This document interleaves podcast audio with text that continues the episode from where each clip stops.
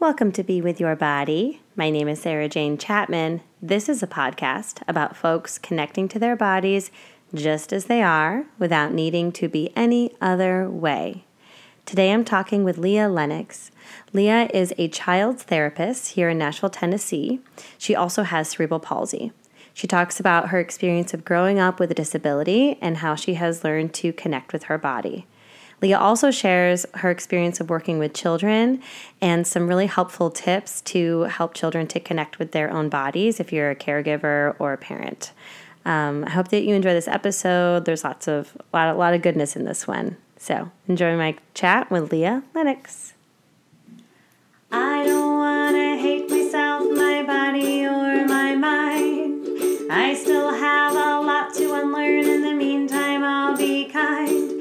It's not just me, it's systems of oppression make us small. This healing's not just for you and me, cause really, it's for us all. Hello. Hi, Leah. Hi. Today I'm with Leah Lennox. Um, I'm going to have you introduce yourself, share a couple things you identify with as, and your pronouns if you'd like. Oh, yeah, sure. So I am Leah Lennox. I'm a licensed professional counselor. I'm here in Nashville and I work with children and adolescents Mm. and college age students. I jokingly say I don't want to work with adults. I like it. you're like, if you once you hit 18, you're out. yes, I'm done. Go on someone else. Yes. Um, yeah, no, I just love uh, working with kids. I always say I get to, I have like the honor of being the person that I feel like I needed when I was a kid. Oh. So it's a cool role to be in. Well, and you know, full disclosure, I've seen you work with some of your kids before because I came and taught a little yoga with them. So fun. and you're so you're I mean, you're just amazing. You're so great with them. You can just tell that they have such like trust and love for you. Oh, well, it goes both ways. So Yeah. And then you bring your little camo, your little puppy. Yes, actually, I was seeing someone the other day. Um, I'm some I'm doing like an intensive model where they go, um, they come to see me every day for like four days. Um, and one little kid was like, "Oh, like this was helpful," and um, you know, I do brain spotting with them, so we were doing brain spotting, and then they're like, "But what really was helpful was camo." So I was like, "Okay." Yeah, he's your little therapy dog. Yeah. I think I could just leave him in the room and leave. And it- it- Right. You're like, okay, he's the real therapist. Yes, so he's like my sidekick for sure. I jokingly say I'm like I get more referrals from him than any other. Yeah. Yeah. He's yeah, he's like your part he's like your partner. You know, Yeah. business partner. I love it. Well, so okay, because this is a podcast about bodies, I would love for you to share your experience of your body these days or or historically. Yeah, well, I was so excited when I saw you were doing this podcast. I was like, yes, this is awesome. Um, and I just wanted to share my story a little bit in hopes that it can help somebody along uh, their journey. Um, so, just probably to explain my story a little bit, I'll go back to the beginning. But um, so I am a twin and I was born prematurely and uh, three months early. Um, I jokingly say, I'm like, I wanted to come out in time for Thanksgiving. So I love food. Um, but as a result of that, I have um, a physical disability known as cerebral palsy. Um, and that was just kind of, you know, hard growing up being in my body. Um, I think for two things, like I didn't quote unquote have a normal body. Um, and so kind of grieving that. And two, it was hard to be in your body because there's also like some physical pain um, that comes with that as well. So it's been a journey um, learning to be in my body and like comfortable Yeah. in my body. Um, I think like the first step for me was really I had to g- grieve. Um, and that took a while just grieving not having a normal body or whatever a normal body. Typical. Yeah, yeah. hmm An able bo- an able body. an able body yeah, Yeah. that's really the better term um and so just kind of sitting with those emotions and um yeah and just just grieving not having what you said, like an able body. Um, so that that was really hard. And I don't think I really got to grieve it fully in childhood. Um, or I think also too we have to grieve things at each developmental stage um, so it's not now till i'm an adult where i feel like i'm at the stage of like acceptance and really like loving my body and it, it it's been a journey yeah for mm. sure for sure can you talk a little bit about like what cerebral palsy is and how yeah. it so it um so it is um damage um, to your cerebellum where your just your motor cortex is not like sending clear messages. So the way it was explained to me when I was like little, which I still use these terms, mm-hmm. is like it's kind of like a game of telephone where like the messages that my brain sends my muscles are not always like accurate. So then certain muscles fire too much and then some don't fire enough. So then I have like muscle mm-hmm. weakness. Mm-hmm and then tightness. Yeah. But every um they always say like no two people with cerebral palsy are the same. Um and there's a variety of sever- uh, severity. Yeah. Um how does it show in your body? Yeah, so for me, um my upper body is pretty um able and I don't it's not really uh affected. It's more my lower extremities and I'll get like my hips will get tight and my um, quad. So it's more my lower body. Yeah. Yeah. But you can still walk, like you're able to still walk yeah. and get around without yeah. assistance. Yeah. Yeah. And I think for me, sometimes that was almost harder. I was explaining mm-hmm. it to somebody who um, I mentor, and she also has cerebral palsy. And um, she is a more mild, I guess, our condition would be considered more mild. Mm-hmm. Um, and that could be a little hard because then um, it's almost you don't fit in a category. Yeah. And, and so actually it was you that pointed out to me, like I think it was a couple years ago. And you were like, Leah, you probably didn't see yourself like represented. And yeah. I was like, oh my gosh, yeah. Like I never even thought about that. Mm-hmm. Um, and so we saw, like, I remember seeing pictures of like people in wheelchairs or like sometimes that was represented in TV. Um, but then it's hard because I didn't fit in that model either. Um, so just finding, uh, yeah, it took a bit to find like where I fit or felt like where I belong because sometimes I don't, I didn't always feel like I fit fit that label of like a disability, but then I also didn't fit like that able body label either. Oh, it's tricky to be in that in between space. Um, so I don't, I haven't even told you this yet. I started working um, just one day a week with stroke survivors. Mm-hmm. And um, it's so interesting because in this the, sp- the space that I work out of, they specialize in people who are a little bit younger who are who have survived strokes. Mm-hmm. And it's really interesting because someone was they had like a really I thought like a really cool looking cane. And so I was like, oh, I really like your cane, whatever. And they were like, yeah, you know, I don't really need it a lot, but I use it because it does signal to people that I might like need a little bit more time or need a little bit more space, you know? Because they look like how the stroke had shown in their body was it was more internal. They lost some like cognitive, um, they had some cognition loss, and then some, um, they became a little bit their eyesight became affected.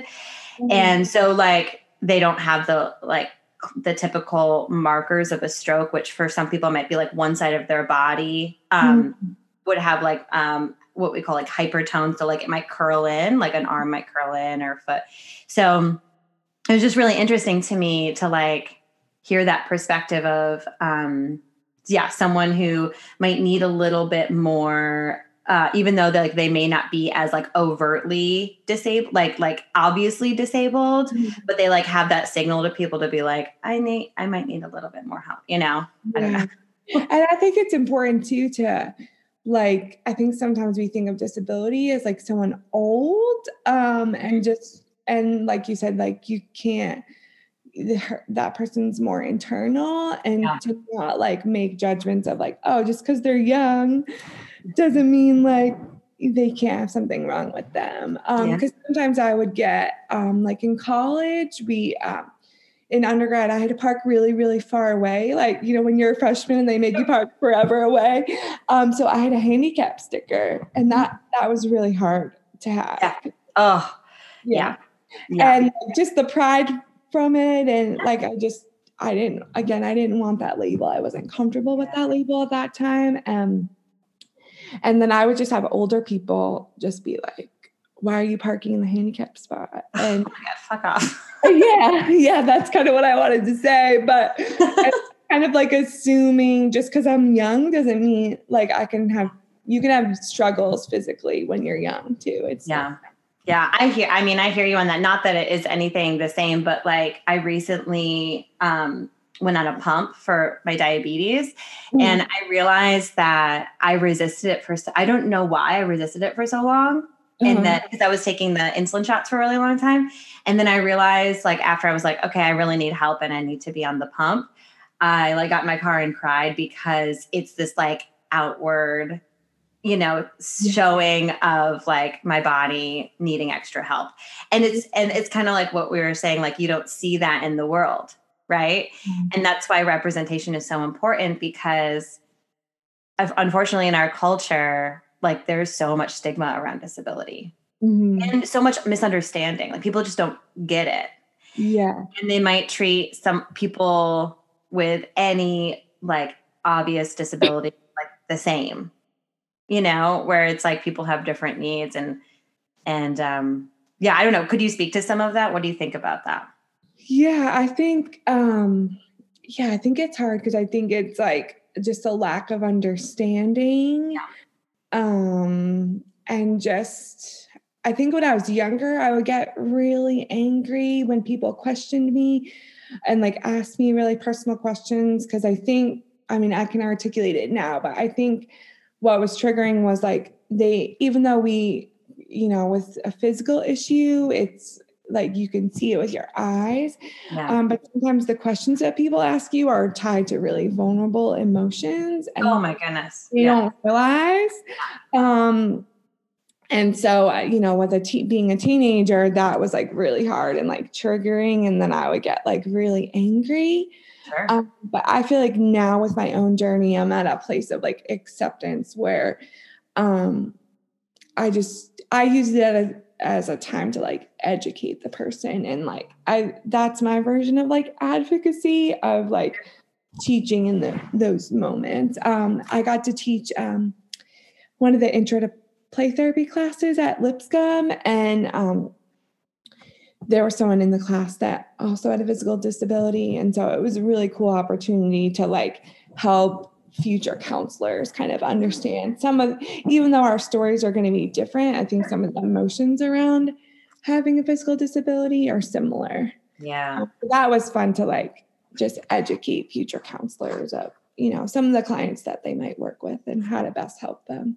Yeah i mean leah that's amazing because i think community is also so so so important to see yourself and yeah that's something else i'm working with in this with the stroke survivor community is mm-hmm. I'm like, I mean, well, so the the the owner of the space that I work out of, um, it's called Nashville Neurotherapy, and mm-hmm. um, they have a support group called SAS. I forget exactly what it stands for, but it is about like stroke survivors getting together because it's hard to know like I mean, obviously, like similar to cerebral palsy, like with strokes, it shows up so different in different people's, you know, brains, yeah. like you know, and but it's so important for them to for folks to like meet other people that are having similar experiences because then you're like, I mean, there's like a different thing that like it's one thing if someone can like be empathetic, but it's different if someone's like, yeah, I get it, like I get it. Yeah, you don't even have to say it with words. Yeah, yeah, yeah. yeah. I love that you're mentoring someone too. That's amazing. Yeah, it, it's been, I don't think I could have done it any sooner. Like just, I just had some my own healing to work through. But I at I'm about to be 36. I'll say like at 36, I can finally say like I'm at a level of acceptance where I like truly love like being in my body. So it's a Leah, yeah. that makes me so happy. I love that. I love it so much. Can you tell me a couple things that have helped you to feel connect be, connecting to being in your body? Yeah, so I um I think the first step definitely was like going to therapy and like before I could really practice being in my body, I had to like just talk it out. So I think that's where like talk therapy is a good start, um, but then you have to go deeper. And I think for each person, like that journey is like up up to them when they decide to do that. And so one of the first things I did was brain spotting. Um, so and I know your husband is trained in that too. Mm-hmm. Um, and you just, know what that is.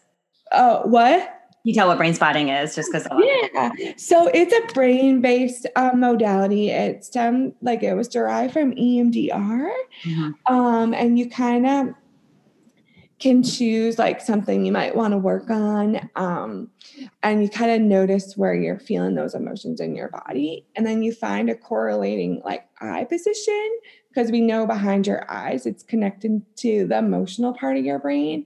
Um, and you um, it sounds like voodoo but it's really awesome. It works. I mean i've, I've received it, it yeah. It really works. And one of the first things that happened to me when i did it was i had like a birth memory. Like i don't think my body had a memory and then my brain created a picture and I had that feeling of like I couldn't breathe, which we know like happened at my birth. And wow. that sold me on brain spotting. I was like, this is crazy. Um, so I say that to say I think my first step was just learning to like breathe yeah. and not hold my breath because I was a I'm a breath holder when I get stressed. Um, so doing that and then uh, that and then um, I think a little bit after that, that's when I got to do some yoga with you. Mm-hmm. So that was cool. Um, and then I have a friend who I've done like some energy work.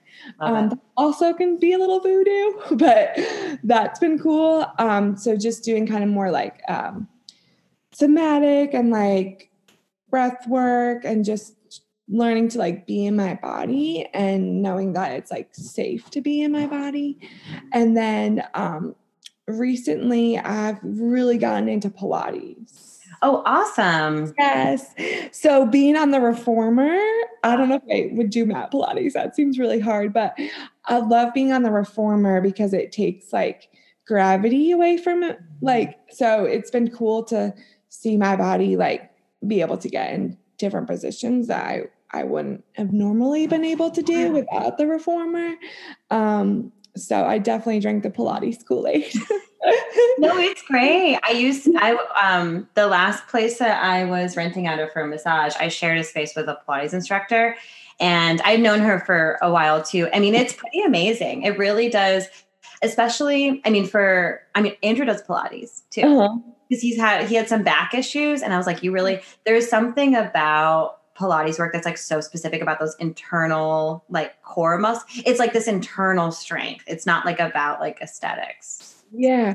And I don't think people realize, but like the guy, Joseph Pilates, that created it, apparently, I don't know, he was working with like injured soldiers. Mm-hmm. And so he like used that pulley system because the people were like in bed and couldn't move. So Wow, um, I didn't know that. Yeah. And so I'm like big about trying to break the Pilates stigma of like well, it's like, oh, just like wealthy, like thin. yeah. um, so I and the um the place where I work go to Pilates, um, they're really good advocates about that of like changing the stigma of like it's for all bodies. Yeah. Oh yeah, that's awesome. I'm so glad you shared that because I didn't I didn't know that. Yeah. That's- yeah, it's super cool. Um, but yeah, so that's been like my journey. Um, so I think it was like a slow, um, yeah, it was a journey. So, and someone actually, one of the little girls that I mentor was like, Are you afraid of like getting older? Um, you know, just aging in a body that's not able. Um, but I, I would say now, like, I think because there was a lot of like, um, pain physically that was that I thought was because of the CP, but it was more like uh, the emotional pain tied to it. Um, I have less body pain now than when I was a kid. Isn't that interesting? Yeah. yeah. Isn't that interesting? I, you know, it's so funny you say that because I like am so excited to get older. I'm like, let my gray hairs go, you know. yeah. yeah. There's this yeah. There's this amazing thing that happens when you just like get more comfortable with yourself and it's like you can allow whatever change to happen to happen. Yes. I would not go back to my 20s. Ugh. For a day. get out of here. I saw that I saw this meme recently that was like when they think back to me at 23 and it's like eh, you know they're all like ah like no you know yeah, yeah. Mm-mm. No, thank you. No, thank you. I love that. Well, can you tell me a little bit about um, working with children and some things that you do to help them to be in their bodies? Yeah, because I really think our culture, like we are like born in our bodies, and then like we almost like teach kids not to pay attention to their body, or we don't really take the time time yeah. um, just to cultivate that. So I, um, so working with kids, we do a lot of play, and so that's been like fun, like yeah. just like dancing and playing. I think they're like naturally in their bodies when they play. Um, and I like to do some mindfulness and just a lot of somatic stuff, like teaching them like prompts to notice their body. Um, but I feel like with kids, they're they're like naturally there. It's almost like we learn to not be in our bodies. Yeah. Yeah. I know that's the same thing with because I do a lot of like intuitive eating stuff. Mm-hmm. And that's the same theory. It's like we're born intuitive eaters and then we're taught like this food is bad, this food is good, right? And it's like if you just like let kids eat when they're hungry, stop when they're full, like they know their bodies better than anyone. Yes. And we like we like train it out of them and it's very yeah. sad. Yeah. I love that. Do you work with any teenagers who are like learning to connect with their bodies or reconnect with their bodies? Are you doing any of that kind of work? Yes, yes. I've um, some teenagers and like young adults that um, are learning to connect back to their bodies, either from like trauma or again, it doesn't even have to be a major trauma. It could just be like our culture of like I know you like, never got recess growing up, like you can't even play. And um so yeah, so then that that's been fun to um, be on the journey with them. And I will say I think you know, as counselors, we kind of hear that cheesy phrase of like, you can only bring someone as far as you've gone yourself. Real though. So I think because I've gotten better about being in my body, it's easier to teach mm-hmm.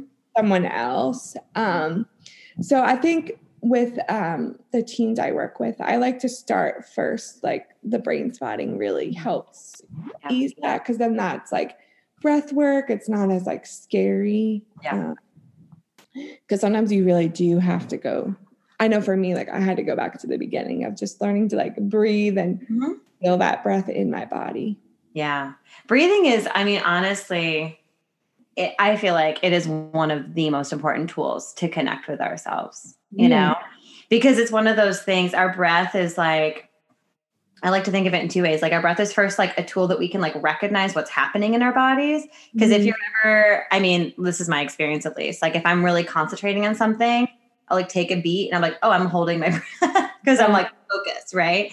Yeah. And so okay, it's an opportunity for me to take a breath. So like our, our breath can both tell us what's happening, but also our breath can be like we can by manipulating our breath can work with our system. Yeah. This um it's kind of taking a little bit from the Bhagavad Gita, uh, which is like one of the yogic texts that talks about how the um, the our mind is like a chariot and our brain or and our breath is like horses. And so if we can control the horses, then we can control the chariot, our mind. Yeah, I love that metaphor. Mm-hmm. I think about that all the time. And so yeah, I mean, even just like on the physical level of just like giving your body more oxygen, yeah. You know? yeah. Yeah.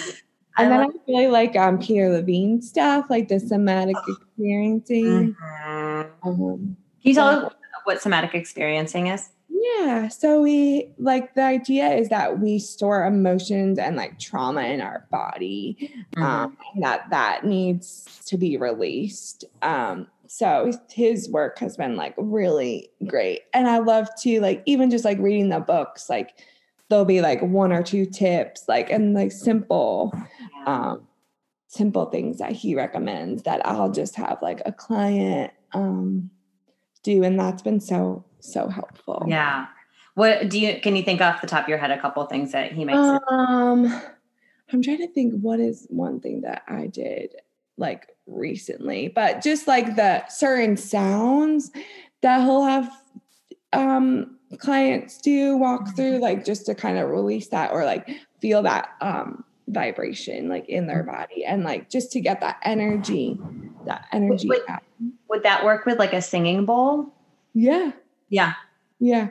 And i've done my friend that i do energy work with like I um she had me one time like literally just like yell. Like and I was like oh, oh yes. Oh my god. I've had people scream yeah. She was like Leah just put the phone on mute and you can yell. Because I was like this is so weird. It's good though. It's good. Yeah. and then did you laugh or did you cry after?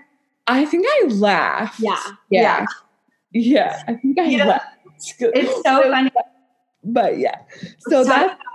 Oh, go, sorry. Go yeah. So yelling also works really yeah. well. Talking about Peter Levine, he has probably my favorite quote about trauma. It's that trauma is an event without an empathetic witness. Mm-hmm. And I think about that all the time because, especially as a parent, and maybe you think about this with young children, it's like, I want to protect the world or protect her from the world. Yeah and like i don't want her to have any bad experiences but the reality is like she will and yeah. so what i can do as a parent is just acknowledge that it happened and be like i mm-hmm. yeah yeah you fell and that looked like that really hurt and i'm you know and i'm mm-hmm. here for just like naming it and like that's that's huge because to be seen oh that's the message like i just wish every parent could know and like really integrate it in into their everyday life is like you cannot protect your kiddo from everything mm-hmm. and that's so stressful like running around trying to like mm-hmm. um you know you'll never be able to do it but the best gift you can give to your kiddo is just to sit with them in it of like this is really hard like this is really sad i think when i was a kid i just needed someone to say like this sucks this like sucks. Yes yeah you're like, yeah, it does suck. I hate this. And you're like, I know. Yeah. I know. um, and so I just encourage parents to like kind of um, you know, sit with their own emotions. Um, so like you can better like sit with your kiddo. Cause that's really like all that's what a child needs is just someone to sit with them um, with it. Um, because we're never going to be able to protect them. Yeah. From, from the oh. world. It's so true. Oh my goodness. Any last little things you'd like to share? Maybe any advocacy work or things that you'd like to share for able-bodied folks? Um that is such a good question. What would be what I I think probably the biggest thing is I think it, it's natural to be curious and like wanting to ask people questions. Um, sometimes it, it means well, like you're just trying to connect to somebody. Mm-hmm. Um, but I would just be mindful of like, like letting the person like that doesn't have an able body, like let them share their story when they feel ready. Yeah. Yeah. That's beautiful. Yeah. I love that. Thank you so much for sharing yeah. that. Yay, Leah, thank you so much for chatting with us. I mean, you're just you're just such a wonderful person, such a gift. And then are you still taking clients or i know that you have a practice where you have some folks that also work for you too. Yeah so i um my business is called the um the center for connection and wellness. Um and so we have a variety of counselors to help that work with kids and adolescents um yep. And i because right now i'm kind of full. I was like you are full but yeah so I, like, but you have other people yes in yeah. that Yes. In my practice, I jokingly say, like, I'm going to call it Leah and Friends because I've just hired some friends and people that I trust and love. So well, that's how it works. It's like, yeah. you, you have the trust and then they, you know, and then y'all work together too with like sharing skills and tools and stuff. So I'm sure a lot of those folks have similar tools that yeah. you have. We'll have to do a yoga group again soon. Oh my so. goodness. Yeah. Now that we're like maybe feeling a little bit safer in the world, I would love that. I would love oh, that. It's so fun with y'all. Yeah. Yay. Awesome. Thank you so much. It was so great to chat with you. Yes. Here's one thing that you can do to be okay with being you.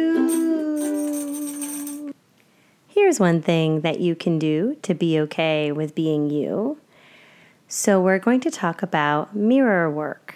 So, for a lot of folks who have body image issues, the mirror is not a fun place to spend time in front of, which makes total sense. So, um, what I usually offer to folks that I work with through yoga therapy around these things is to start with just a face mirror. So, just like a small face mirror, and spending just a couple minutes a day looking in the mirror objectively, right? So, instead of being critical, be curious. And then eventually you can expand to looking at your whole body. And I would really recommend doing this being naked. So I often link this with getting in the shower or getting dressed and to spend a couple minutes and just look at your body. And again, be curious, don't be critical, and just notice. And this really interesting thing happens when we expose ourselves to something over and over and over again, it becomes normal, right? We talked about this many episodes ago when we talked about social media. The more types, variety of bodies you see, the more it seems like only one body type is okay. And so, importantly, the more you look at your body and how it is right now, the more it becomes normalized, right? And you can like move around a little bit. You can play with your own body. It's your body. And just kind of like notice how it feels and notice how it feels to look at them, however they are. So I suggest this mirror work. Start again with the face. If the full body seems not available to you right now, totally fine. And then expand to the whole body and try to look at yourself naked. It's gonna be great. It's gonna be great. Don't be nervous. It's gonna be great. Um, again, please follow, subscribe, share all this. If this information is useful, helpful, or just entertaining for you, like please tell a friend. And um, hopefully, we can have more folks feel connected to their bodies. Okay, we'll see you next week for our last episode of this season. Okay, bye. That's okay if your body's changed, and that's okay if your body's changed. That's okay if your body's changed, and why would you expect them to stay the same when in fact everything does change?